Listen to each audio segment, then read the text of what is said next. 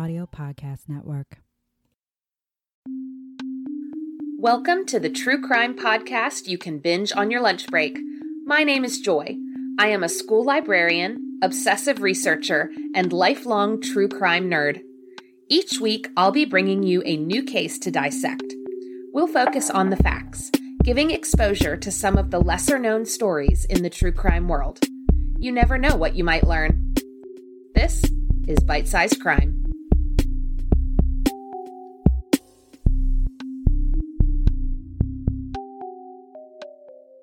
Welcome back to Bite Sized Crime.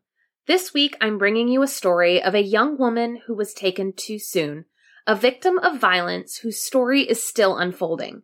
This episode discusses sensitive topics that may be triggering for some, so listener discretion is advised. 23 year old Perrin Damron was living in Stuart, Florida with her 18 month old son Maverick. A graduate of Treasure Coast High School, Perrin had studied cosmetology at the Hollywood Institute of Beauty Careers and in December of 2020 had started working at a spa in Jupiter, Florida, just a 30 minute drive away from her home in Stuart's Manatee Creek community. On Friday, September 3rd, 2021, Maverick's father, Stephen Martin, drove to Perrin's house to pick up their son around 6 p.m. Perrin had plans to meet up with a friend the next day and promised to check in on Maverick while he was away from her. But Stephen didn't hear from Perrin at all on Friday evening or well into Saturday. This was not like her at all. Perrin was a devoted mother and always kept in close contact with Stephen when Maverick was with him. When Perrin also didn't show up to meet her friend on Saturday, those who knew her became concerned. Perrin was responsible, punctual. She would never just not show up without letting someone know, and she certainly wouldn't go so long without contacting her son. By 10 o'clock Saturday night, Perrin was reported missing. The Martin County Sheriff's Office immediately began the search. Perrin's car was still parked in her driveway, and all of her belongings were accounted for. Investigators didn't notice anything unusual inside the home.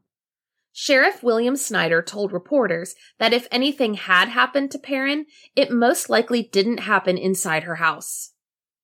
Sheriff Snyder also asked residents of the local community to check their home security cameras or business surveillance footage for any signs of Perrin.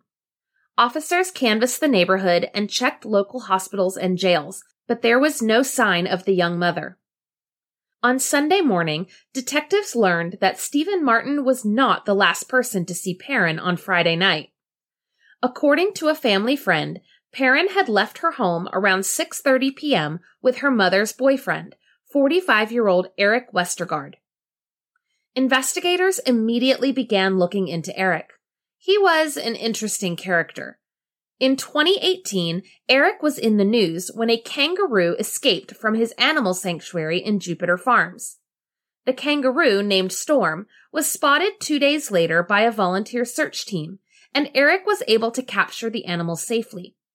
The Florida Fish and Wildlife Conservation Commission temporarily removed seven kangaroos from the sanctuary while they worked with Eric to fix issues with the animal's enclosure. They also issued 10 citations against Eric for the incident. As this was happening, Perrin set up a GoFundMe page to help Eric with the costs of rebuilding the kangaroo enclosure. They were able to raise over $2,000 to fund the upgrades. It's not clear whether Perrin worked at the sanctuary in any official capacity or if she just volunteered her time due to Eric being a family friend, but in her updates on the GoFundMe page, she referred to the sanctuary's crew as we multiple times. Eventually, all seven kangaroos were returned to the sanctuary. But Eric wasn't just a quirky animal rescuer. He also had a history of violence against women. A few months before the kangaroo incident, Eric had been charged with misdemeanor battery. According to the redacted arrest report, a 26 year old woman attended a barbecue at Eric's home, but soon began experiencing fatigue and went into the house to lie down. She awoke to find Eric on top of her, and when she resisted, he struck her several times in the face. Thankfully, she managed to escape and filed a police report. She told an officer that she hadn't personally experienced violence from Eric before that day, but that she had heard stories of his violent tendencies from his ex wife. When the officer later spoke with Eric, he admitted to the attack, but blamed it on a mixture of alcohol and pain medication. Eric claimed that he was unaware of what he was doing at the time, but that he had snapped out of it when the victim shouted his name. Eric entered a guilty plea for the battery charge, but he ended up avoiding any jail time. Armed with this information, Martin County detectives began to suspect that Eric Westergaard may have information about Perrin Damron's whereabouts. Video footage from a neighbor's doorbell camera showed Eric at Perrin's house on Friday, and attempts to track Perrin's cell phone revealed Eric's house as its last known location. On Sunday, September 5th, detectives drove to Eric's home in Jupiter Farms, then followed his silver SUV around town. Eric went to a gas station and purchased a gallon of water, then drove to a heavily wooded area along the waterway.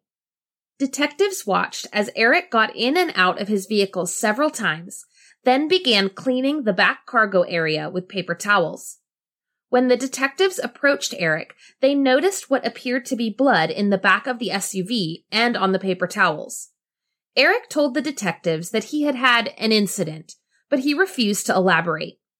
Detectives then contacted the Palm Beach County Sheriff's Office for assistance in the investigation. Palm Beach detectives interviewed Eric at his home the same day. Eric had told Perrin's mother, Tammy, that he had picked up Perrin on Friday night. Then they had smoked marijuana at his house and had dinner at IHOP before he dropped her back off at home around 1.30 on Saturday morning. He told Tammy that he was too high to remember much of what happened. But he told detectives a different story. According to Eric, he and Perrin had been having an affair for several weeks. He said that he had accompanied Perrin to a doctor's visit on Friday afternoon before Stephen had arrived to pick up Maverick. Eric and Perrin had sex at her house, then drove to his home in Jupiter Farms Saturday morning, where they spent the day together swimming in his pool. At some point during the day, Perrin fell, cutting her head on a hand truck. When she began bleeding profusely, Eric went inside to get paper towels and a blanket. But when he returned, he found Perrin gurgling and struggling to breathe. She eventually fell silent. Eric then claimed that he waited for 10 minutes before wrapping Perrin's lifeless body in trash bags, rope, and tape, then loading her in the back of his Chevy Equinox. He drove to an overpass on State Road 710, weighed Perrin's body down with cinder blocks, and tossed her into the St. Lucie Canal. He then returned home and attempted to clean up.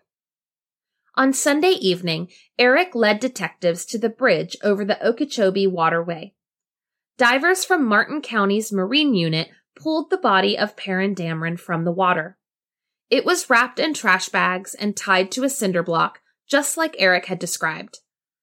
The initial report from Palm Beach investigators indicated that Perrin's injury did not appear to be consistent with Eric's claim that she had fallen and cut her head, and neither did the evidence found on his property. But even if his explanation is true, the fact remains that he did nothing to help Perrin as she was dying. The report stated, quote, at no time did Westergaard attempt to get Damron any medical attention, even though he was in possession of his cell phone.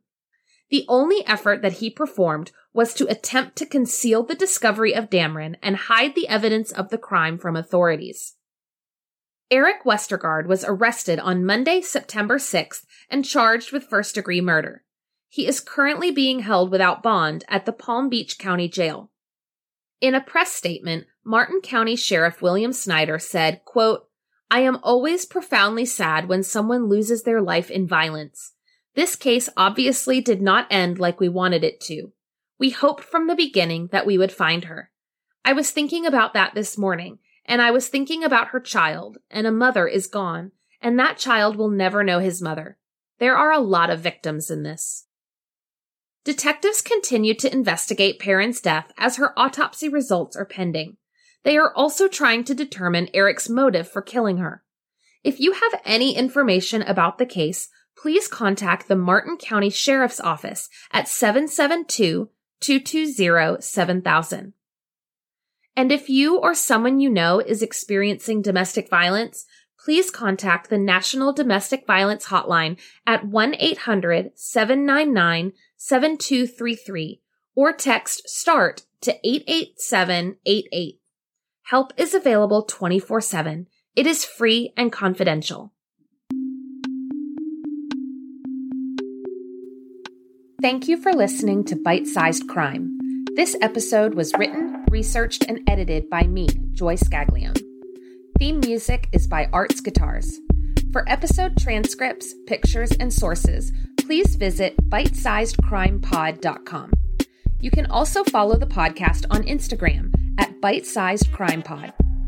If you have a suggestion for a case I should cover, please email me at bitesizedcrimepod at gmail.com. And be sure to subscribe and review on Apple Podcasts or wherever you like to listen.